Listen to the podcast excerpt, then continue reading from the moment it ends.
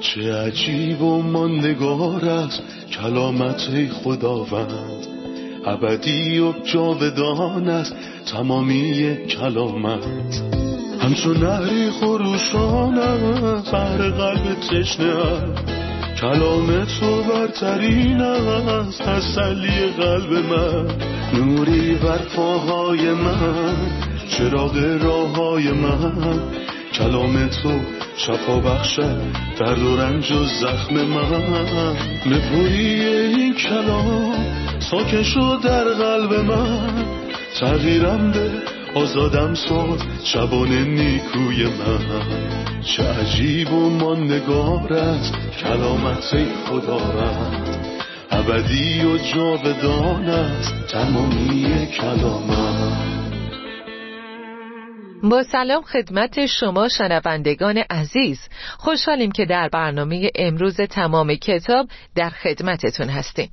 در مطالعه کتاب مزامیر دومین کتاب شعری عهد عتیق به مزمور دو رسیدیم. این مزمور در مورد چه کسی صحبت می‌کنه و در مورد چه چیزی؟ در برنامه امروز با مهمونمون خادم خداوند به جواب این سوال می‌رسیم.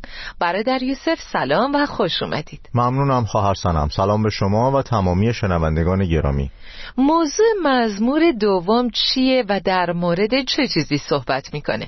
مزمور دوم در مورد حاکمیت خدا صحبت می‌کنه. در مورد مسیح به عنوان پادشاه و جایگاه مردم نسبت به این پادشاه. و در اون متوجه شکوه و عظمت کتاب مقدس میشیم. قبلا گفتیم که تقسیم بندی مزامیر به آیات یه عمل بشری نیست بلکه الهام خداست و به شکل شعر نوشته شده. در اینجا دوازده آیه داریم. عدد دوازده عدد حکومت خداست. در عهد عتیق دوازده قبیله رو می‌بینیم. همینطور دوازده داور در کتاب داوران. در عهد جدید دوازده رسول رو می‌بینیم. دوازده ماه داریم. دوازده گروه در زودیاک صور فلکی هستند. همه اینها به ما نشون میده که عدد دوازده در خلقت خدا عدد نظم و ترتیبه. عدد حکومت و ترتیب. به همین خاطر عدد حکومت خدا در مزمور دو دوازده آیه است که در مورد حکومت خدا صحبت می‌کنه و متکلمین این مزامیر به چهار دسته تقسیم شدن هر دسته سه آیه رو گفتن پدر، پسر و روح القدس صحبت کردند. اما در کمال تعجب اولین نفری که سخن گفت پدر یا پسر یا روح القدس نبود بلکه انسان شرور و یاقی بود که می‌خواست به خداوند بگه از تختش پایین بیاد تا جای او رو بگیره. پس آیه اول میگه چرا ملت ها شورش می‌کنند؟ چرا مردم بی جهت دسیسه میچینند؟ پادشاهان زمین قیام می‌کنند و حاکمان علیه خداوند و برگزیده او توطعه مینمایند. در یک کلام مزمور درباره خداوند و مسیح او صحبت می‌کنه. فهمیدیم که مزمور یک در مورد مسیح صحبت می‌کنه. انسان کاملی که از شریعت خدا خوشنود بود. در مورد رابطه مزمور یک و دو و تفاوتهاشون و شباهتهاشون به همون بگین. مورد اول در مزمور یک جلال اخلاقی مسیح رو مشاهده می‌کنیم و در مزمور دو جلال پادشاهیش رو می‌بینیم. جلال اخلاقی به عنوان انسان مطیع سرسپرده معتمد وفادار و شاخه. همه اینها شکوه اخلاقی او هستند. چون از گناهکاران جدا و مطیع پدرش شده بود. پس این جلال اخلاقیشه اما در اینجا در مزمور دو جلال شاهانه او رو می‌بینیم. او به عنوان مسیح شکوه و جلال اخلاقی داره وقتی برای اولین بار روی زمین اومد و همینطور جلال شاهانه که به طور خاص موقع بازگشت و سلطنتش آشکار خواهد شد. گوشه از جلال او بالای کوه تبدیل هیئت ظاهر شد زمانی که در مقابل پتروس، یعقوب و یوحنا در جلال ظاهر شد. مورد دوم در مزمور یک محبت مسیح نسبت به کلام رو می‌بینیم. بلکه خوشی او اطاعت از شریعت خداوند است و شب و روز به دستورات او می اندیشد بله در مزمور دو نفرت رو نسبت به کلام مجسم شده خدا می بینیم کلام مجسم شده کیه؟ مسیح. چه کسانی ازش نفرت داشتند به طور کلی مردم مسیح رو رد کردند و ازش نفرت داشتند همینطور می‌بینیم که مزمور یک با عبارت خوشابه حال شروع میشه و آخرین آیه هم در مزمور دو با خوشابه حال شروع میشه. پس خوشا به حال کسی که و خوشا به حال کسانی که به او پناه می‌برند. در مزمور رو می‌خونم. چرا ملت ها شورش می‌کنند؟ چرا مردم بی جهت دسیسه میچینند؟ پادشاهان زمین قیام می‌کنند و حاکمان علیه خداوند و برگزیده او توته می نمایند آنها می‌گویند بیایید زنجیر بندگی خداوند را پاره کنیم و خود را از قید و بند او آزاد سازیم. خداوند که در آسمان بر تخت خود نشسته است به نقشه های ایشان میخندد. آنگاه از روی خشم آنها را سرزنش می نماید و با غضب خود آنها را به وحشت انداخته میفرماید من پادشاه برگزیده خود را در صهیون کوه مقدس خود بر تخت نشاندم. پادشاه می‌گوید من فرمان خداوند را اعلام می کنم او به من گفته است از امروز من پدر تو شدم و تو پسر من هستی. تو از من بخواه و من تمام ملت ها را میراث تو می‌سازم و تمام زمین از آن تو خواهد بود. تو با اسای آهنین بر آنان حکمرانی خواهی کرد و مانند کوزه کوزگران آنان را در هم خواهی شکست. اکنون ای پادشاهان توجه کنید و ای حکمرانان روی زمین آگاه باشید. خداوند را با ترس و لرز خدمت کنید. در برابر او تعظیم کنید. مبادا خشم او برافروخته شده شما را هلاک سازد. خوشا به حال کسانی که به او پناه می‌برند. اولین آیات مزمور یه واقعه خاص رو توصیف می‌کنند چرا ملت ها شورش می‌کنند؟ چرا مردم بی جهت دسیسه میچینند؟ آیا این واقعه خاصیه که قبلتر رخ داد و بعد اینجا نوشته شد؟ یا ملت ها و حاکمان دائما در این وضعیت بودن؟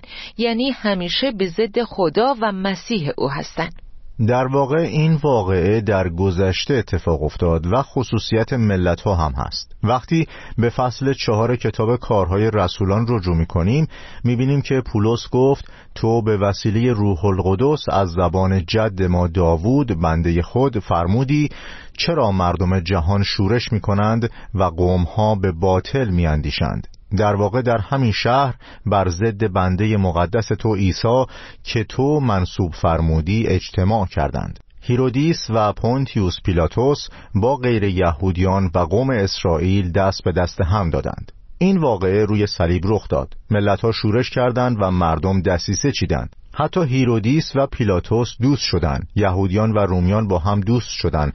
همه به ضد مسیح دسیسه چیدن اما این یه خصوصیت کلیه و حداقل دو بار تکرار خواهد شد. اولین بار زمان ظهور مسیحه در مکاشفه فصل 19 میگه آنگاه آن حیوان وحشی و پادشاهان زمین و لشکریان آنها را دیدم که جمع شدند تا با اسب سوار و لشکریانش جنگ کنند.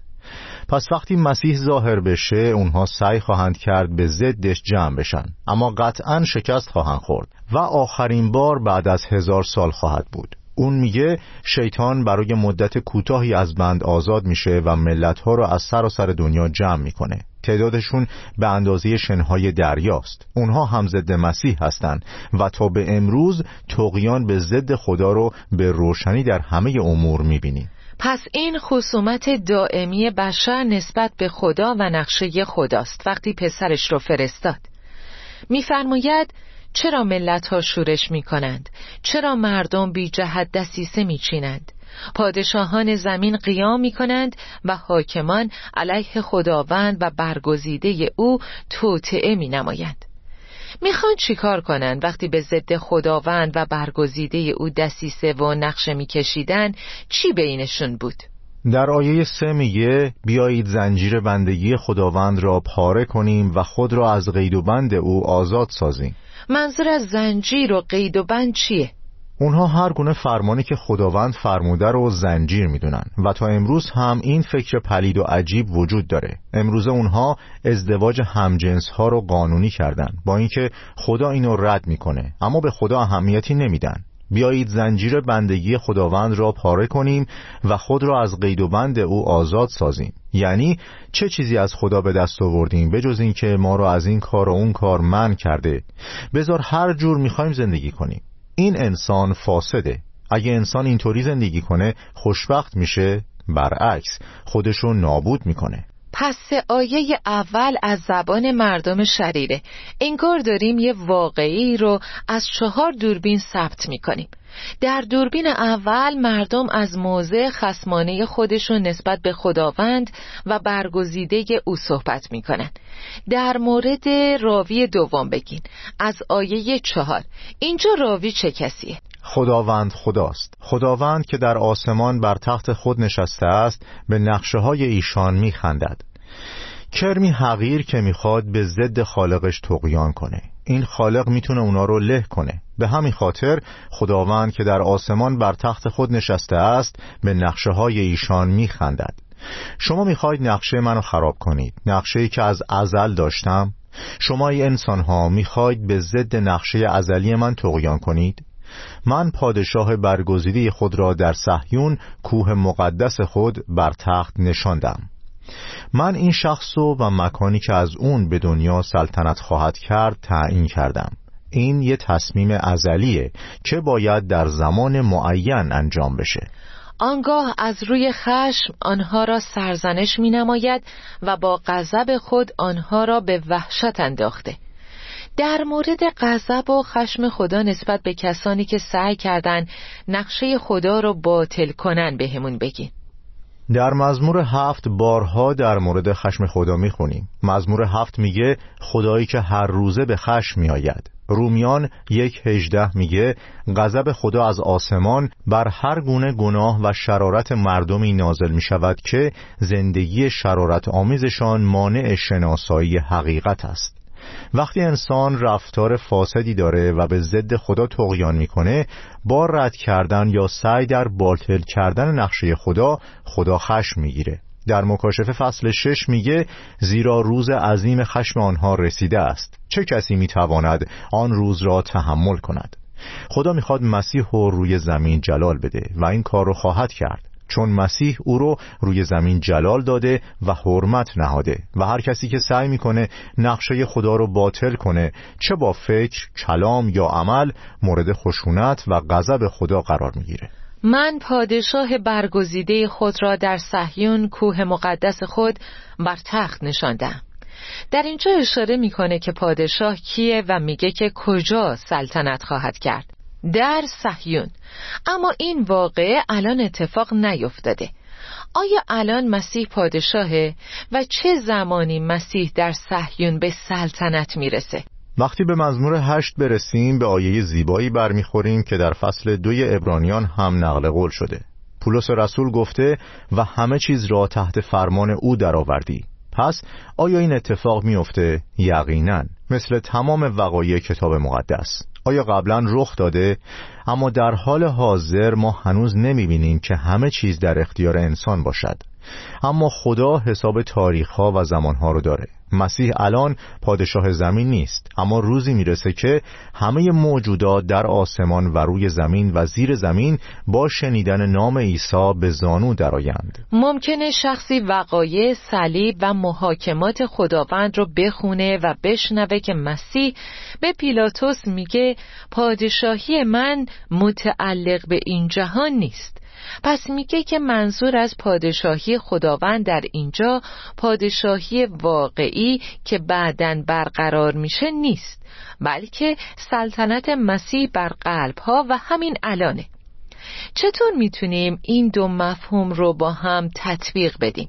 آیا صحبتی که اینجا میشه در مورد سلطنت واقعی یا سلطنت روحانی؟ مفهوم سلطنت روحانی مفهوم صحیحی و کتاب مقدسی نیست وقتی دانیال دو رو می‌خونیم چهار سلطنت، چهار امپراتور بعد پادشاهی پسر انسان رو می‌بینیم آیا چهار پادشاهی اول روحانی بودند یا واقعی؟ واقعی. پس پادشاهی پسر انسان هم واقعیه. این صحبت واضح و سریحه در مورد الان نیست بلکه در آینده سلطنت خواهد کرد و ما هم با او سلطنت خواهیم کرد. الان زمان بردباریه. مسیح داره صبر می‌کنه و ما هم داریم صبر می‌کنیم.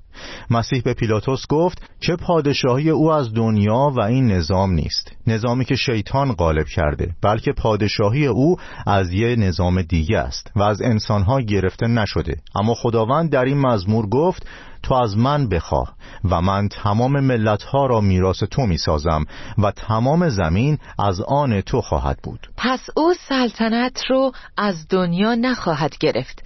منشأش از این دنیا نیست و خصوصیاتش مثل نظامهای این دنیا نیست. منظور از پادشاهی من متعلق به این جهان نیست همینه. برادر گفتید که بعد از این پادشاهی ها پادشاهی پسر انسان میاد.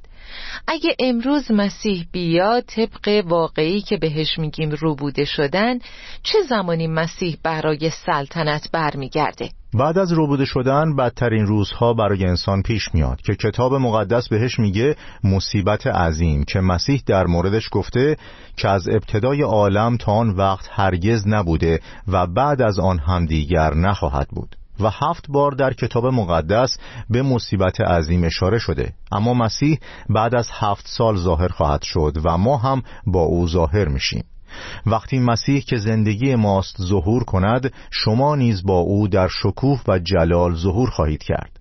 او شریران رو داوری خواهد کرد و نیک شمردگان و برکت خواهد داد و بر اونها سلطنت خواهد کرد. در سلطنتی که مدتش اونطور که در کتاب مکاشفه فصل 20 نبوت شده هزار سال خواهد بود. ممنون. استراحتی می‌کنیم و با ادامه درس برمیگردیم.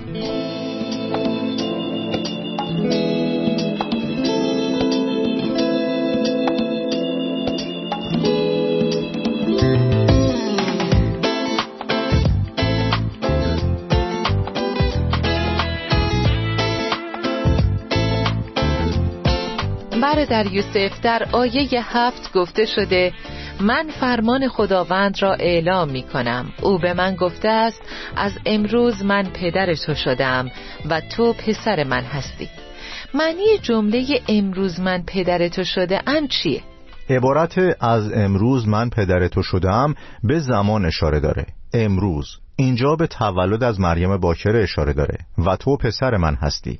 به رابطه ازلی پسر اشاره داره. قبل از خلقت جهان تو پسر هستی اما از امروز من پدر تو شدم. به زمانی اشاره داره که جبرائیل به مریم باکر ظاهر شد و به او بشارت داد آن نوزاد مقدس پسر خدا نامیده خواهد شد. شما گفتید که آیات یک تا سه از زبان مردم عیبجو و شرور بیان شد و از آیه چهار تا هفت از زبان پدر بیان شد. من پادشاه برگزیده خود را در صهیون کوه مقدس خود بر تخت نشاندم و از آیات هفت تا نه از زبان پسر بیان شد. میگه از امروز من پدر تو شده ام و تو پسر من هستی. پسر خدا چه معنایی داره؟ رابطه ازلی پسر به واسطه تولد نبود رابطه پسری بدون تولده اما در وقت کامل از مریم باکره متولد شد اما خداوند فرزند خود را از یک زن فرستاد. پس این رابطه پسر ازلیه در حالی که تولد در زمان کامل از مریم باکره و بدون دخالت پدر زمینی رخ داد. به خاطر تولد از مریم باکره به مسیح عنوان پسر خدا رو داد. در مورد انسانیتش در حالی که پسر ازلی لقب او بر اساس الوهیتشه. و دوست دارم به یکی از شاهکارهای وحی اشاره کنم. یعنی کلمه پسر من که دو بار در این مزمور تکرار شده. اولین بار در آیه هفت. او به من گفته است از امروز من پدر تو شدم و تو پسر من هستی. در متن اصلی عبری بن اومده یعنی پسر. اما در آیه دوازده می‌خونیم پسر را ببوسید. نوشته شده بار که یک کلمه آرامی نه عبری. و معنی این کلمه هم میشه پسر. اما چرا اولی به زبان عبریه و دومی به زبان آرامی؟ او از کلمه عبری برای مفهوم پسر ازلی استفاده کرد و وقتی در مورد رابطه پسری که در زمان رخ داد صحبت می‌کنه یعنی میگه پسر را ببوسید از اصطلاح آرامی استفاده کرد. انسان ها هرگز نمی‌تونن رابطه ازلی پسر رو درک کنن. اما می‌دونن که مسیح فقط یه انسان نبود بلکه پسر خداست. پس بهشون میگه پسر را ببوسید و مطیع او باشید قبل از اینکه خیلی دیر بشه. پس هیچ تعلیمی در کتاب مقدس نیست که بگه خدا مسیح رو پسر آفرید. مسیح پسر خداست از ازل تا ابد. کلمه انسان شد و در میان ما ساکن گردید. با تولد در زمان. از امروز من پدر تو شده ام و تو پسر من هستی. و رابطه پسری یه وضعیت روحانیه نه عملی فیزیکی. یه رابطه روحانی و ازلی. بعد میفرماید تو از من بخواه و من تمام ملت ها را میراث تو می‌سازم و تمام زمین از آن تو خواهد بود. انتظار داشتم وقتی میگه ملت ها رو میراث او می‌سازه یه پادشاهی شاد اتفاق بیفته اما بعدا در آیه نه می‌فهمیم که یه نوع داوری و شکستن مثل کوزه کوزگران اتفاق میفته چرا در پادشاهی این نوع داوری وجود داره؟ مسیح سلطنت رو از شیطان نگرفت. هرچند شیطان در طول آزمایش بالای کوه اونو بهش پیشنهاد داد. اما چه کسی سلطنت رو بهش خواهد داد؟ کسی که حق داره یعنی پدر. به همین خاطر پدر بهش میگه تو از من بخواه و من تمام ملتها را میراث تو می‌سازم و تمام زمین از آن تو خواهد بود. آیا سلطنت مسیح سلطنت شادی خواهد بود؟ بله. و پر از مسرت البته. اما آیا در اونجا لذت جویی در شرارت خواهد بود؟ امروز احساس می کنم که نیاز داریم مسیح سلطنت کنه چون مردم شرور در دنیا زیادن و با اونها با قاطعیت برخورد نمیشه. دوری از شرارت لازمه. وقتی مسیح سلطنت کنه اونا رو مثل کوزه کوزهگران خورد می‌کنه. آیا نابود کردن شریر برکت یا لعنت؟ یه برکت واقعیه. اگه امروز می‌تونستیم دنیا رو از شرارت پاک کنیم در شادی و آرامش زندگی می‌کردیم. کدوم دستی می‌تونه این کار رو بکنه؟ دست مسیح می‌تونه زمانی که بیا تا سلطنت کنه. او در عدالت سلطنت خواهد کرد. روزی می‌رسد که پادشاهی امین و درستکار و رهبرانی عادل و با انصاف بر مردم حکومت خواهند کرد. اما این عادل این اسای آهنین مردم و خرد خواهد کرد. کتاب مقدس میگه هر یک از آنها مانند پناهگاهی در برابر باد حفاظتی در برابر طوفان و مثل نهرهای آبی در کویر یا سایه صخره عظیمی در زمین بی آب و علف خواهند بود. شخص عادل در سلطنت مسیح بسیار شادمان خواهد بود اما شخص شرور مثل کوزه کوزگران شکسته خواهد شد. پس خصوصیت سلطنت مسیح عدالت و صلح. پادشاه عدالت و پادشاه صلح. خب آیات ده تا پایان مزمور از زبان کیه؟ روح القدس. نصیحتی از طرف روح القدس بر اساس همه چیزهایی که گفته شد. بر طبق همه گفته ها نصیحتی براتون دارم. ای انسان ها ای تویی که عقل داری. و نصیحت من اینه. توجه کنید آگاه باشید. خداوند را با ترس و لرز خدمت کنید. در برابر او تعظیم کنید. مبادا خشم او برافروخته شده شما را هلاک سازد. خوشا به حال کسانی که به او پناه می‌برند. این دعوتیه برای پذیرفتن پسر. خب ممنونم برادر یوسف. خداوند بهتون برکت بده. آمین. خدا به شما هم برکت بده. آمین. عزیزان هر کسی که سعی کنه نقشه خدا رو به هم بزنه خدا به او میخنده و خشمش رو بر او میریزه. خدا به اونها خواهد خندید و او بر دنیا سلطنت خواهد کرد و با شمشیر آهنین اونا رو در هم خواهد شکست. خشم و داوری وجود داره اما برای رها شدن از خشم و داوری باید پسر را ببوسیم. در برابر او تعظیم کنیم تا او رو دریافت کنیم. باید خداوند عیسی رو به عنوان نجات دهنده شخصی خودمون بپذیریم. شنوندگان عزیز پیام برنامه امروز به حاکمان، مقامات و پادشاهان اینه. در برابر او تعظیم کنید. مبادا خشم او برافروخته شده شما را هلاک سازد. اول مسیح رو به عنوان نجات دهنده بپذیرید بعد وارد رابطه با او به عنوان خداوند و نجات دهنده بشید. قبل از اینکه زمانی برسه که به عنوان شاه شاهان ظاهر بشه و بر تختش بشینه. پس او بر تخت جلال خواهد نشست و زندگان را داوری خواهد کرد. او شاه شاهانه که به زودی خواهد اومد. تا برنامه بعد همتون رو به خدا میسپارم. چه عجیب و ماندگار است کلامت خداوند. ابدی و جاودان است تمامی کلامت. همچون نهری خروشان است بر قلب تشنه کلام تو برترین است تسلی قلب من. نوری بر پاهای من چراغ راه های من. کلام تو شفا بخشد درد و رنج و زخم من. نپوری این کلام ساکن شد در قلب من. تغییرم به آزادم ساز شبان نیکوی من. چه عجیب و ماندگار است کلامت خدا رد ابدی و جاودان است تمامی کلامت